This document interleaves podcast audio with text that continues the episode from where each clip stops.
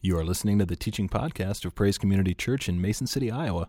For more information about our church, please visit praisecc.org.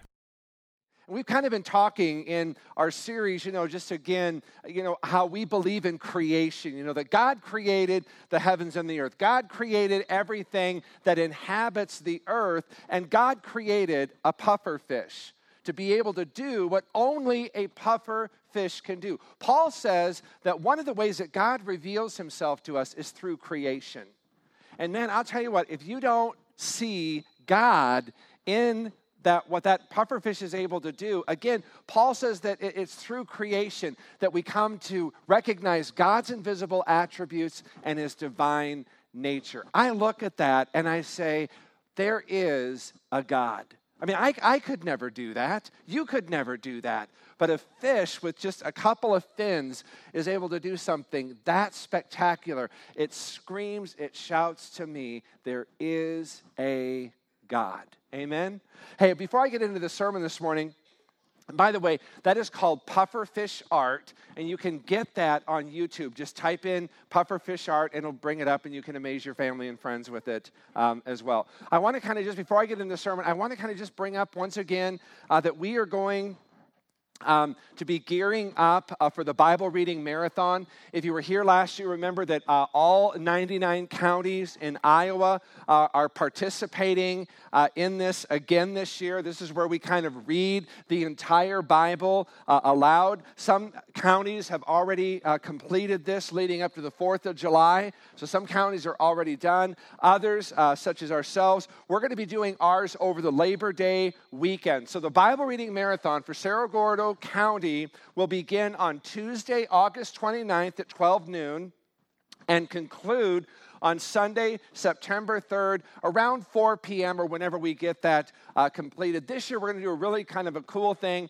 We've added uh, on uh, the citywide worship. So we're going we're gonna read right up to Revelation 21, and then we're going to stop and we're going to read the final chapter at the beginning of the citywide uh, worship. This is a way to kind of end that and just a time of uh, celebration there. So we're going to be doing it at the Cerro Gordo County Courthouse just across the street where we did it uh, last year. Uh, our new governor, Kim Reynolds, uh, like Governor Branstad last year, she has signed uh, a proclamation encouraging Iowans to participate uh, in this statewide event. Uh, Karen Campbell and I are once again serving as the coordinators for Cerro Gordo County. And uh, if you're not familiar with this, what this event involves is kind of just um, people reading for 15 minute segments. And it's going to probably require in total about 320 people. And what we're looking for this morning are uh, just team captains. Uh, and a team captain is someone that's just responsible for finding six to eight other people uh, to, to serve with them and just fill a two hour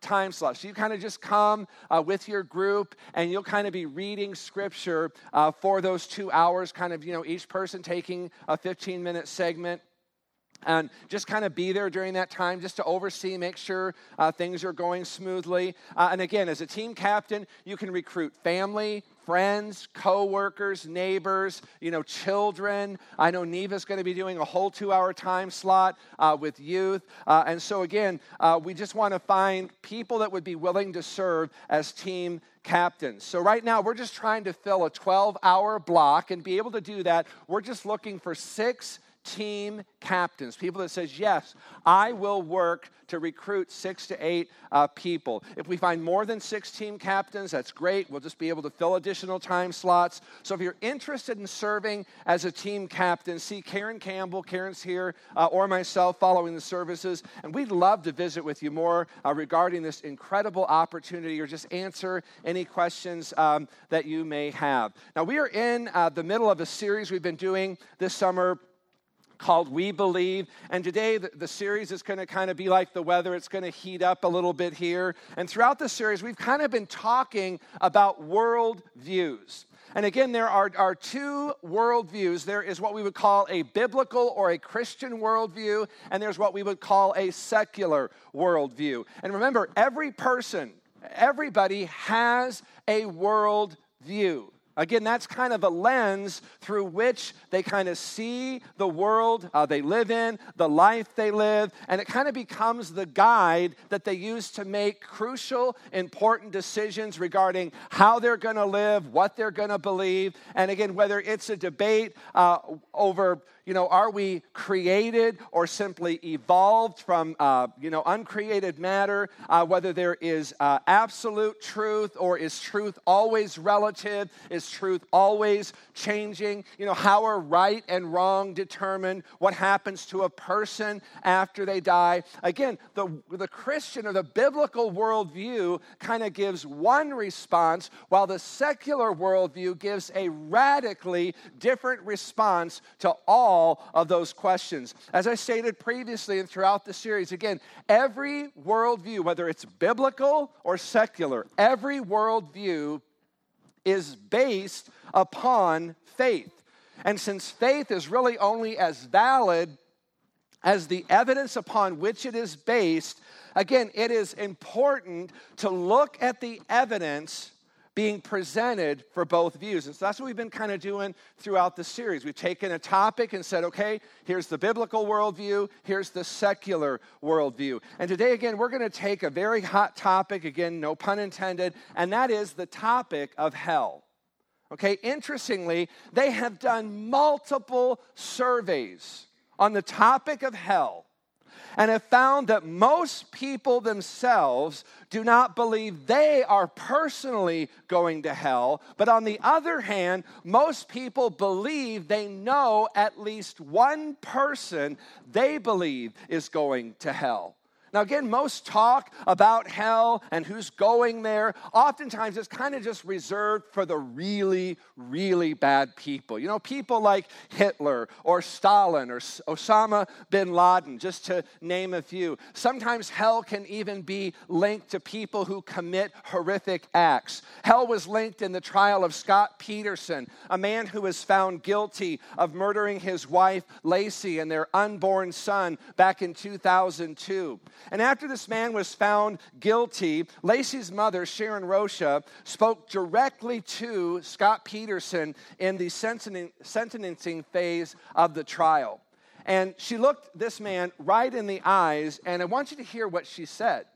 She said, The fact that you no longer wanted Laci did not give you the right to murder her.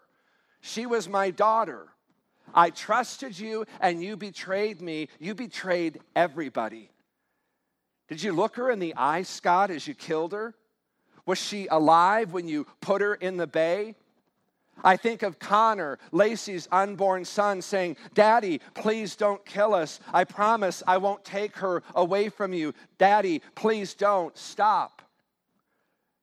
Now it is time for you to take responsibility for murdering Lacey and Connor, your son, your own flesh and blood. Now, Scott Peterson, I say this to you you deserve to burn in hell for all eternity. Mrs. Rocha's last statement there kind of raises some very huge and interesting questions. And the first question is Is there a hell? Is there a literal place of eternal fire and punishment? The predominant 21st century view is that hell's kind of a myth. It's just kind of a fable. It's just a way, you know, to kind of scare people and to make people believe in God or to do good things. It's not a real place. Second question Does anybody really deserve to go there forever? While we may believe that everybody spends forever somewhere, would God really, truly sentence a person to hell forever?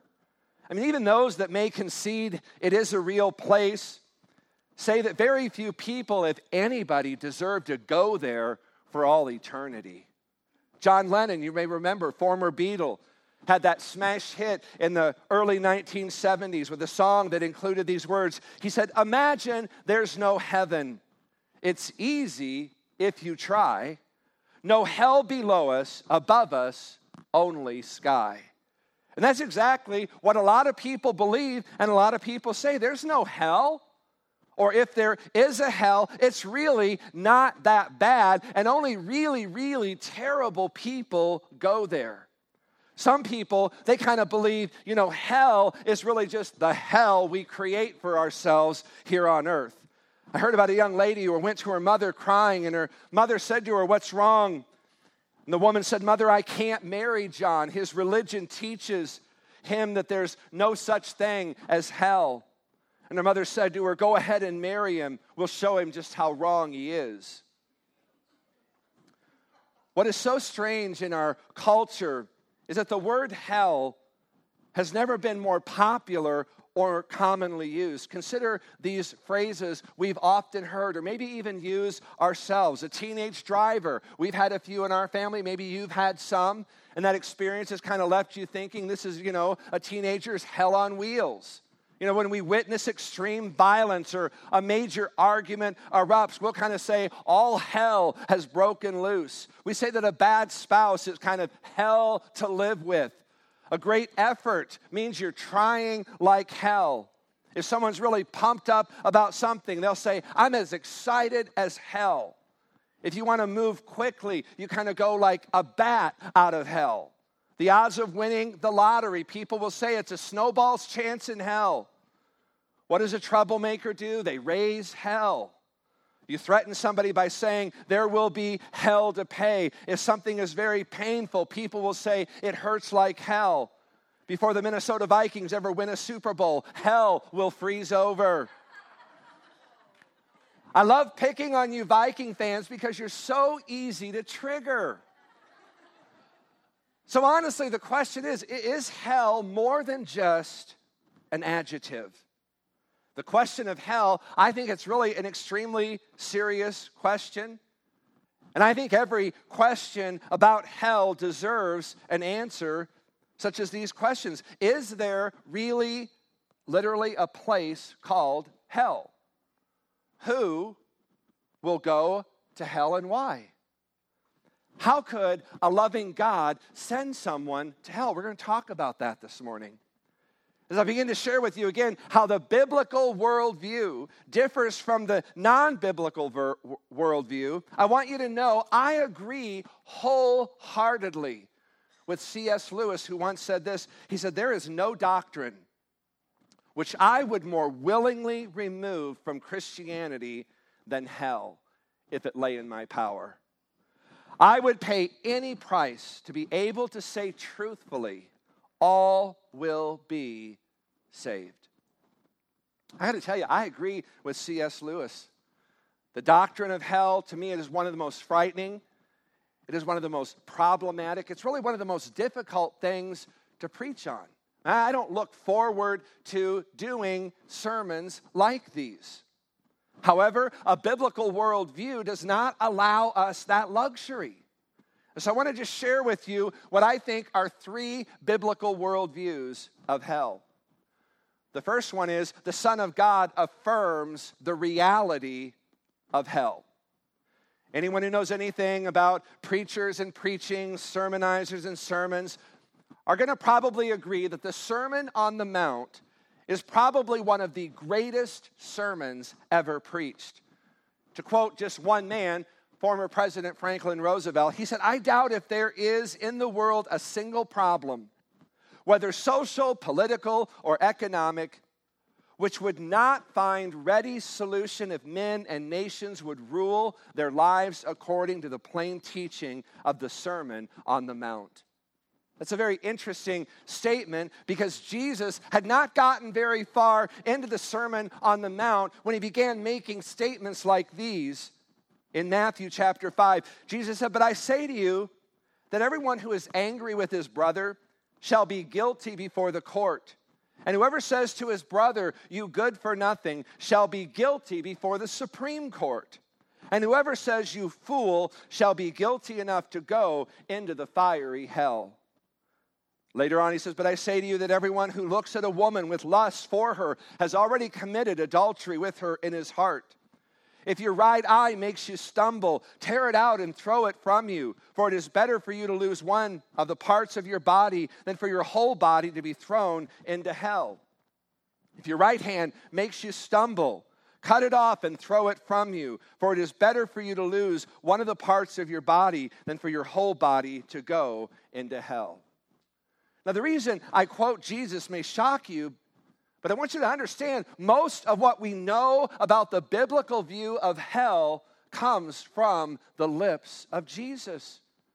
Do you realize of the 1,850 verses in the New Testament that record the words of Jesus, 13% of them deal with the subject of hell and judgment? Do you realize Jesus talked about hell more than any other topic? Jesus talked more of the reality of hell than he did the reality of heaven. Of the 40 parables that Jesus told, more than half of those parables relate to or mention the concept of hell and God's eternal judgment. The strongest biblical word for hell, the word Gehenna, is used 12 times in Scripture. And do you realize 11 of those times Jesus was the speaker? I have to warn you again, the picture that Jesus paints of this place, it's not pretty.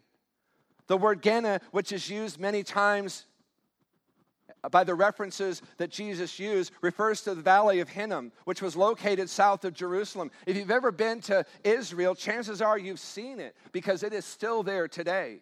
In Jesus' day, it was kind of used as a garbage dump where both trash and the bodies of executed criminals were burned. It was one of the most repugnant places in the entire city. And the reason that Jesus compared this place to hell is because hell is a place of unspeakable, incomprehensible anguish and sorrow. Do you realize hell is, is a place of emotional anguish? Listen to what Jesus said in Matthew 13 42. He says, And God will throw them into the furnace of fire. In that place, there will be weeping and gnashing of teeth. Do you know why people are referred to as gnashing their teeth? Part of that is, is when people one day wake up in hell, part of the emotional anguish will be expressed by this continual, never ending gnashing of the teeth. It's when people kind of come to that realization of, I blew it. I had an opportunity to receive Jesus Christ as my personal Lord and Savior. I had an opportunity to respond to the gospel message, and I rejected Him. You may be sitting here this morning and you're not a believer.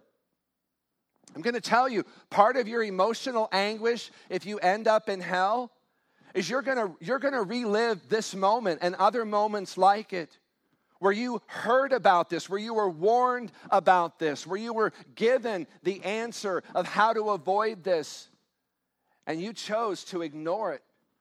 You chose to reject it. And you're gonna, you're gonna sit in hell and you're gonna replay this moment and other moments like it over and over and over. Why didn't I respond? Why did I reject him? How I wished I hadn't done that. That's what Jesus is referring to there. That's that gnashing of teeth. It's reliving the moment over and over and over again, wishing you had done it differently. Jesus also said that hell was a place of physical torment. In Luke 18, Jesus is telling a story about a rich man and a poor beggar named Lazarus. At some point, Lazarus dies, and it says that he is carried to Abraham's bosom, which is a place of paradise and comfort, while the rich man dies and goes to hell, which Jesus described in verse 23. He said, where he was constantly tortured. At some point in the story, the rich man cries out to Abraham and Lazarus. And he says this in verse 24 Father Abraham, have mercy on me. Send Lazarus to dip the tip of his finger in water to cool off my tongue. I am suffering in this fire. So, in this story, Jesus makes it very clear that hell is a place of physical torment and suffering. And I know oftentimes that raises the question do you personally believe in a literal place called hell? Do you believe in a place of torment? Do you believe it's really a fiery furnace? Do you buy all of that fire and brimstone stuff? I got to tell you, Jesus believed it was real. Jesus believed hell was a literal place where torment, suffering, and anguish occurred, and Jesus spent much of his ministry and teaching, warning people about the reality of this place. So I think we would be wise to take Jesus at his word. Jesus also said it is a place of relational isolation. In Matthew 25, verse 30, Jesus said hell would be a place of darkness. And there he says, throw out the worthless slave into outer darkness. In that place where there will be weeping, and again, that gnashing of teeth, that regret. It is a place of darkness because in hell it is complete isolation. You don't have any friends. There's no fellowship in hell. There's no partying going on to hell, despite what some rock concerts like to sing about. Hell is a place of ultimate loneliness because you not only miss any presence of God as you know it now, you don't even experience the presence of friends. There's no fellowship in hell. There's no companionship in hell. There's no relationships in hell. In essence, hell is the place of eternal solitary confinement. Jesus also said hell was a place of eternal punishment. Matthew 25, 46 says, These will go away into eternal punishment, but the righteous into eternal life. Do you realize hell is the only place in the universe where there is no hope? Here in this life, we can say things like, We'll get you next time. There's always tomorrow. Things are going to get better. Things are going to look up. Well, in hell, there is no next time. There is no tomorrow. There's no next year. It's eternal. Let me be clear this is not what I am saying about hell. This is what Jesus says about hell. And here's the choice if there's no hell, and what I said to you about hell is not true, then Jesus Christ is not God in human flesh. He's a liar and a deceiver. So, again, which worldview do you accept? The worldview that Jesus gives us in the Word of God, or the worldview of a postmodernist or progressive who says, hell's a myth, hell's not real, and no loving God would ever send someone there. Secondly, the character of God demands the necessity of hell. I want to tackle the burning question again that many people have about this whole subject. There have been books written, and this is kind of the statement that they use to kind of disprove hell or to disprove the notion that a loving God would send people there. And they'll say, a loving God never sends people to hell. Now, believe it or not, this statement as is is absolutely true. However, there are three words in that statement that really need to be clarified. The first word is loving. Yes, absolutely. God is a loving God. His love is unconditional. But He is not loving in the sense that most people use that word today, meaning a sentimental emotion. That, that God's love is kind of some warm, fuzzy feeling that God's love is somehow just tolerant of everybody and everything. I want you to understand God is a loving God. But I also want you to understand His love is a holy love. His love is a righteous love. His love is a just love. The problem for many of us is we want to overinflate or overvalue or overstate the attribute of God's love, all the while deflating, understating, and undervaluing the attributes of God's holiness, His righteousness, and His justness. We talked and we sang about this this morning in worship. God is perfect in all of His ways. And that is true. God is completely perfect in his love. As well as God is perfect in his holiness, perfect in his righteousness, perfect in his justice, and in all of his other attributes. And so, when it comes to the topic of hell, God's perfect love, His perfect holiness, His perfect righteousness, His perfect justice, as well as all of the other attributes, all of those come into play equally.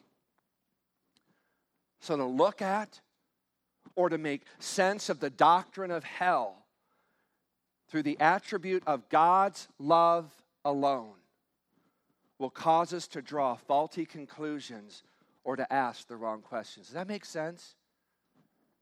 Okay, a few of you got it. Okay.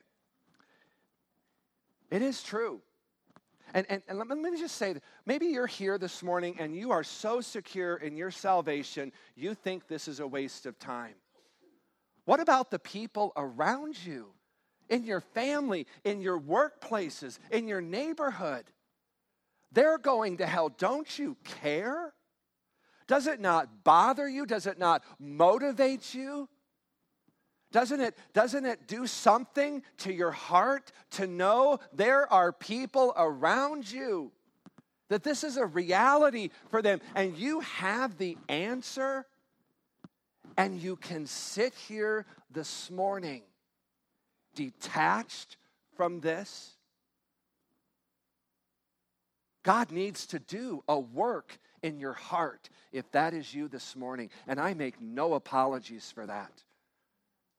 If this offends you, let it offend you to the point you do something about it.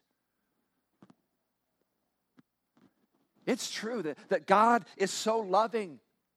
He doesn't want people like Scott Peterson or Hitler or Stalin or Osama bin Laden to go to hell.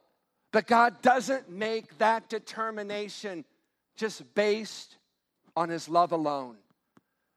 God said in Ezekiel 33 11, As surely as I live, says the sovereign Lord, I take no pleasure. God takes no pleasure in the death of the wicked people. God says, I only want them to turn from their wicked ways so they can live.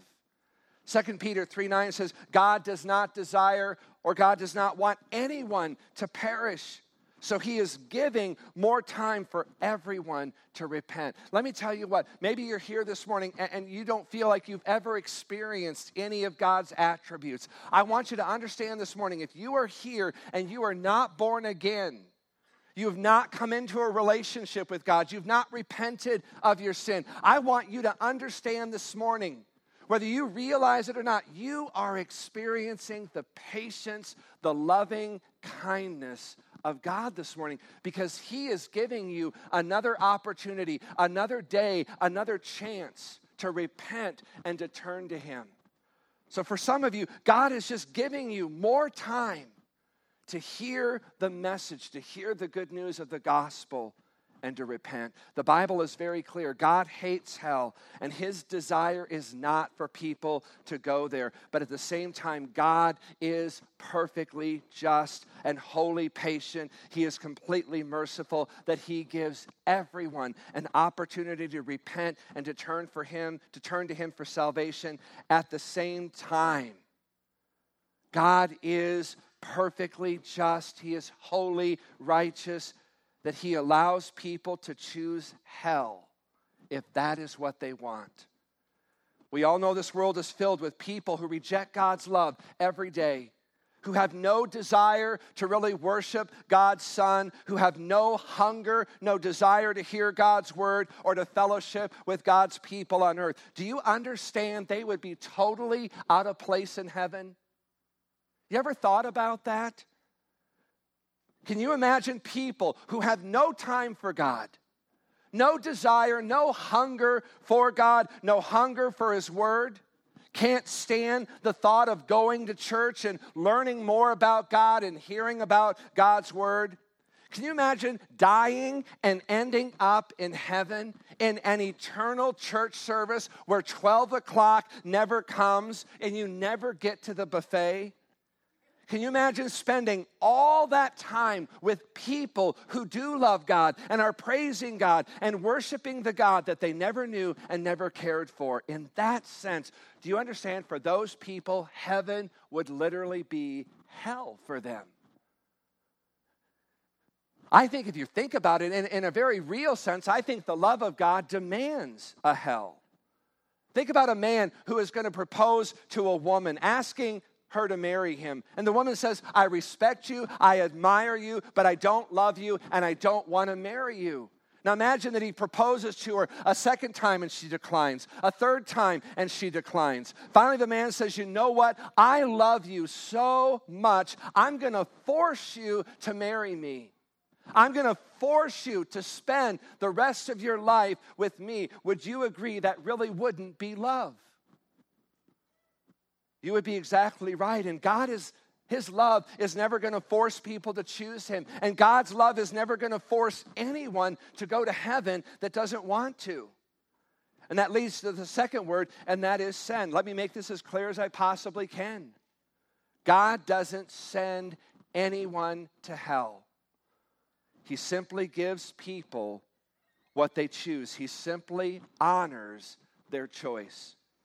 Several weeks ago, I told you that one of the reasons why there is evil on earth is because God created us with this ability to choose between good and evil. And some people just choose to use their freedom to do evil. If you believe that a human being has both the right and the ability to choose, then that demands that you believe in hell because without hell, there's no choice, and without choice, heaven would not be heaven. Heaven in reality would be hell. If your choice is only limited to loving God, whether you want to or not, and going to heaven, whether you want to or not, then there really is no choice at all. Norman Geisler, a great philosopher, said that the alternative to hell is worse than hell itself because it would rob human beings of freedom and dignity by forcing them to go to a heaven they didn't want to go to in the first place, and again, robbing them of their free choice.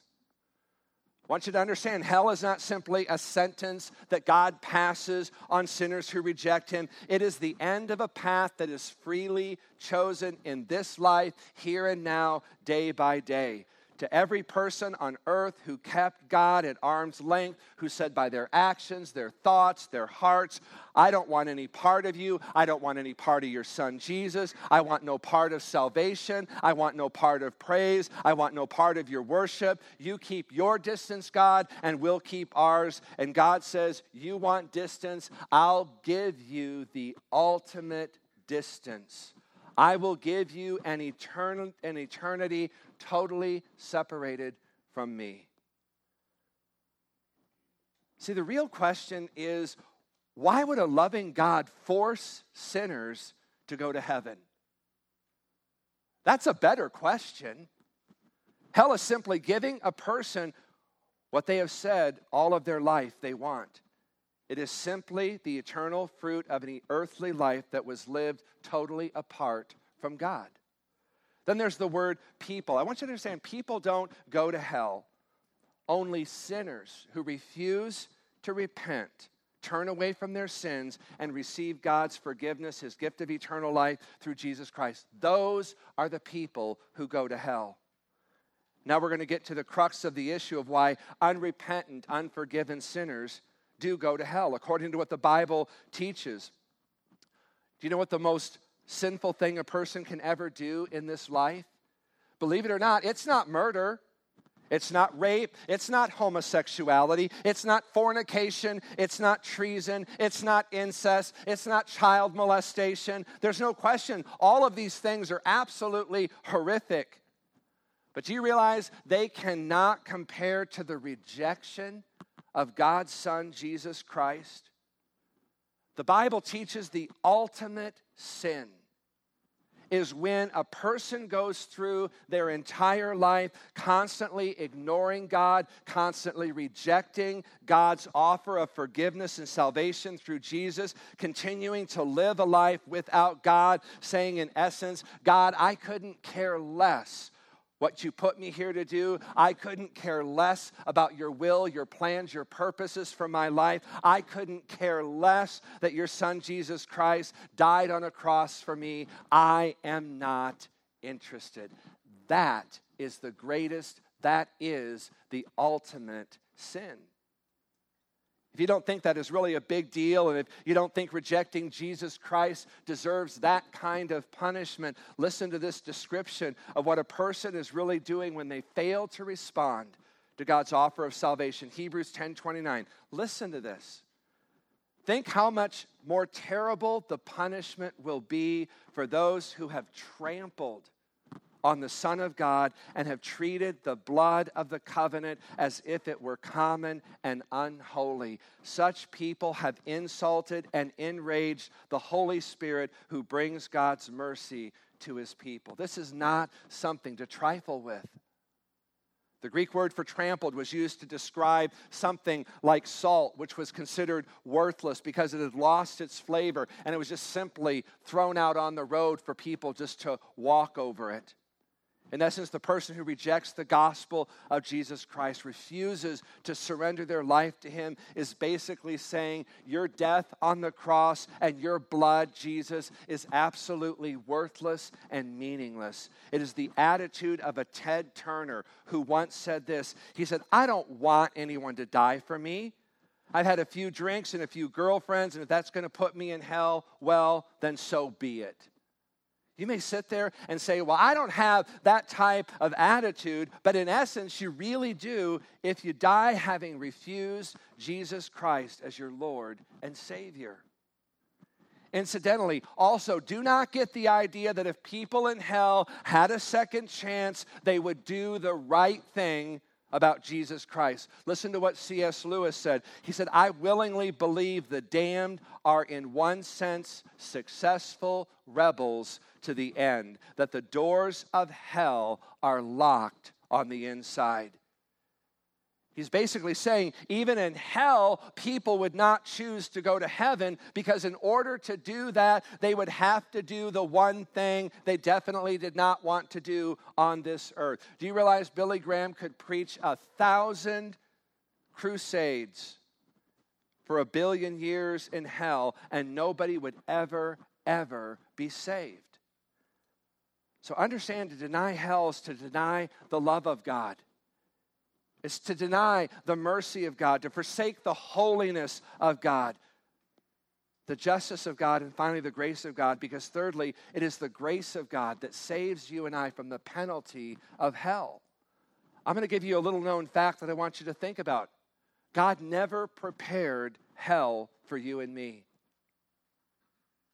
Hell was never, ever designed by God for you and me. Listen to what Jesus said in Matthew 25, 41. Then he will say to those on his left, Depart from me, accursed ones, into the eternal fire which has been prepared for the devil and his angels. This place called hell was designed and created for the devil and his angels, not for human beings. That is why God sent Jesus Christ to die on the cross for our sins so that through his grace and by faith in his son, his death on the cross, we could receive forgiveness of our sins. We could receive the gift of eternal life. Speaking of the cross, if you're still sitting there and you refuse to believe what Jesus said about hell, then I want you to think about this question. If there is no hell, or if somehow in the end everybody pretty much gets in and winds up in heaven, why the cross of Jesus Christ? What was the point of the cross? To the question, how could a loving God send people to hell? I ask, how could a loving God send his son to die upon a cross if it wasn't necessary, if he didn't have to? The truth is, nothing short of the reality of hell can explain the cross of Jesus Christ. Do you understand that hell is exactly what Jesus Christ suffered on the cross? We sang about that again this morning in, worship.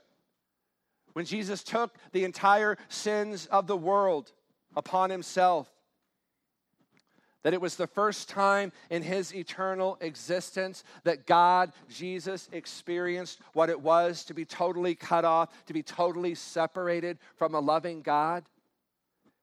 The only difference is where Jesus said, My God, my God, why have you forsaken me? Jesus never knew that experience until that moment on the cross when God looked away. People in hell will be saying for all eternity, Oh God, oh God, I know why you have forsaken me because I rejected you. I just want to talk about one last misconception about hell, and most people believe basically two things. If they believe in hell, about who is going there and who is not. And you, rule one is the good people go to heaven, rule two is the bad people go to hell. And honestly, I mean, if you look at it, if you think about it, it sounds fair. It sounds pretty simple. It sounds like a good idea. It's probably how we would have done it if we were God. The only problem is that's not what the Bible says. Do you know why? If good people went to heaven, heaven would be an empty place because the Bible says there really aren't any good people when you compare them to the holiness of a perfect God. Ecclesiastes 7:20 says it like this, indeed there is not a righteous man on earth who continually does good and who never sins.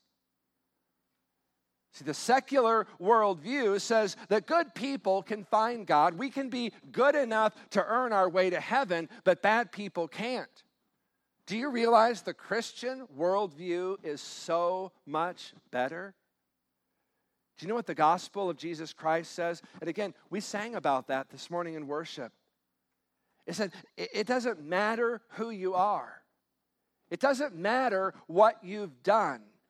It doesn't matter how bad or how wicked you've been. Anytime you want to, you can come to God, accept His Son, Jesus Christ, and by His grace, He can forgive you. He can wipe the slate clean, and you can be saved and spend eternity with him.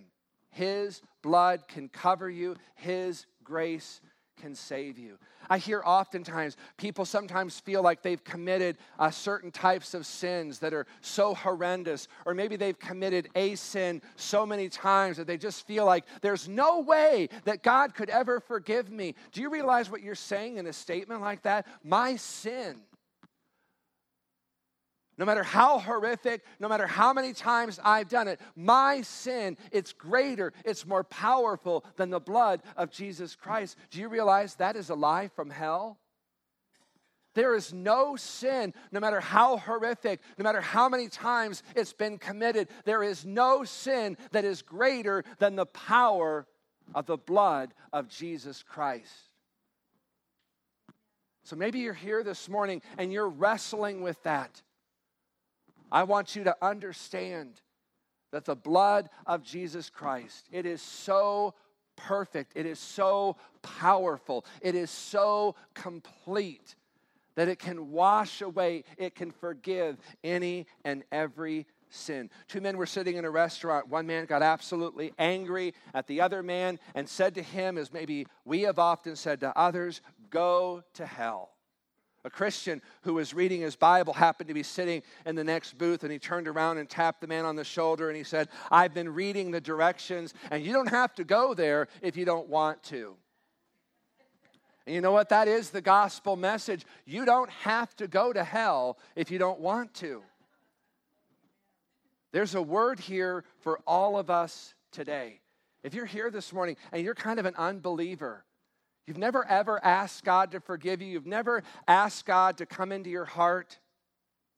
Hell is real, it's a literal place. But I want you to also understand God did not create hell for you. And you can go to heaven if you'll just receive God's free gift of salvation through Jesus Christ. If you'll just ask God to forgive you of your sins, if you'll just ask God to use the blood of Jesus Christ to cleanse you, you will receive his forgiveness. You'll receive eternal life. You'll go to heaven. If you're a believer here this morning, we ought to live every day rejoicing in our salvation, thankful that we're going to heaven, and grateful that God and His grace has found you. For our church, I want us to remember every time we meet. We are not a country club. Okay, we're not a museum for saints. This isn't a place where we can just come and feel good about all the great things that maybe we've done for God this past week. And we forget about people outside the walls of these church that are hurting, that are suffering, that are lost in darkness. We're not here to just socialize for a couple of hours, take a spiritual break, catch up on the week with a few friends and leave. We are a place of rescue. And, and I got to tell you, I don't enjoy having to preach sermons on this. I'm going to be I'm going to talk about, you know, we believe in heaven. Trust me, it's going to be a much more, you know, happy, you know, cheery subject. But but man, we got to talk about this stuff. Because again, while that may not be a reality for us this morning, it is a reality for people around us. And I, I, I just want the love of God, the love of other people to awaken us, to compel us, to help us to understand hell is a reality for some people. And we have the answer. We have the message. We have the gospel of the good news of Jesus Christ. And we should be able to invite people to come here. We should be able to go to people who are lost and share the greatest news that they will ever hear that there is a way out of hell, there is a way into heaven, and his name is Jesus Christ, who is available to anyone, anytime who wants him. Amen. Let's stand together.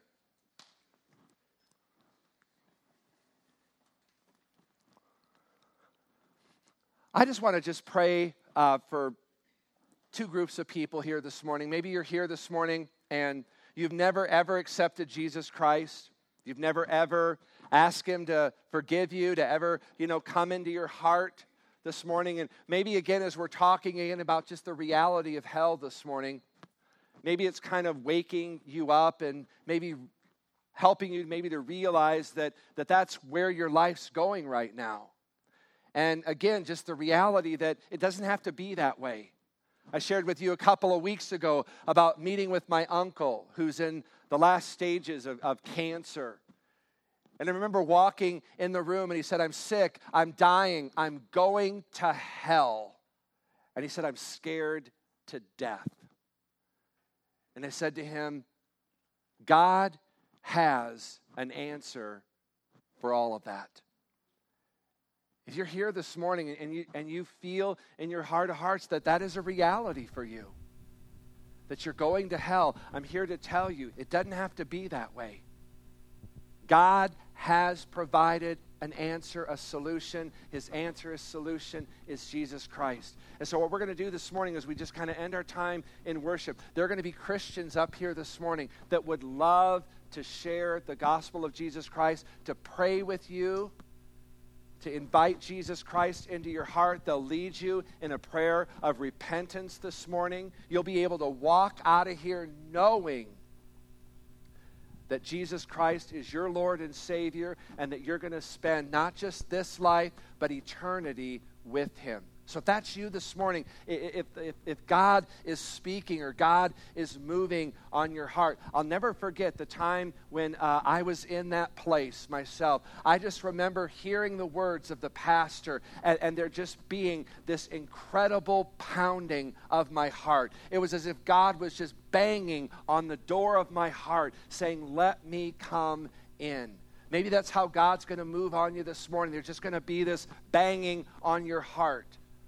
My prayer is, is that you'll respond, that you'll answer that call of God upon your heart this morning. For those of you that maybe uh, at one time, maybe you've made a commitment to Jesus Christ as Lord and Savior, and maybe things in life have, have, have taken a turn and you've kind of gotten sidetracked or you've gotten waylaid in that relationship and you've kind of walked away from God. And maybe this morning, God is using this as an opportunity just to bring you back.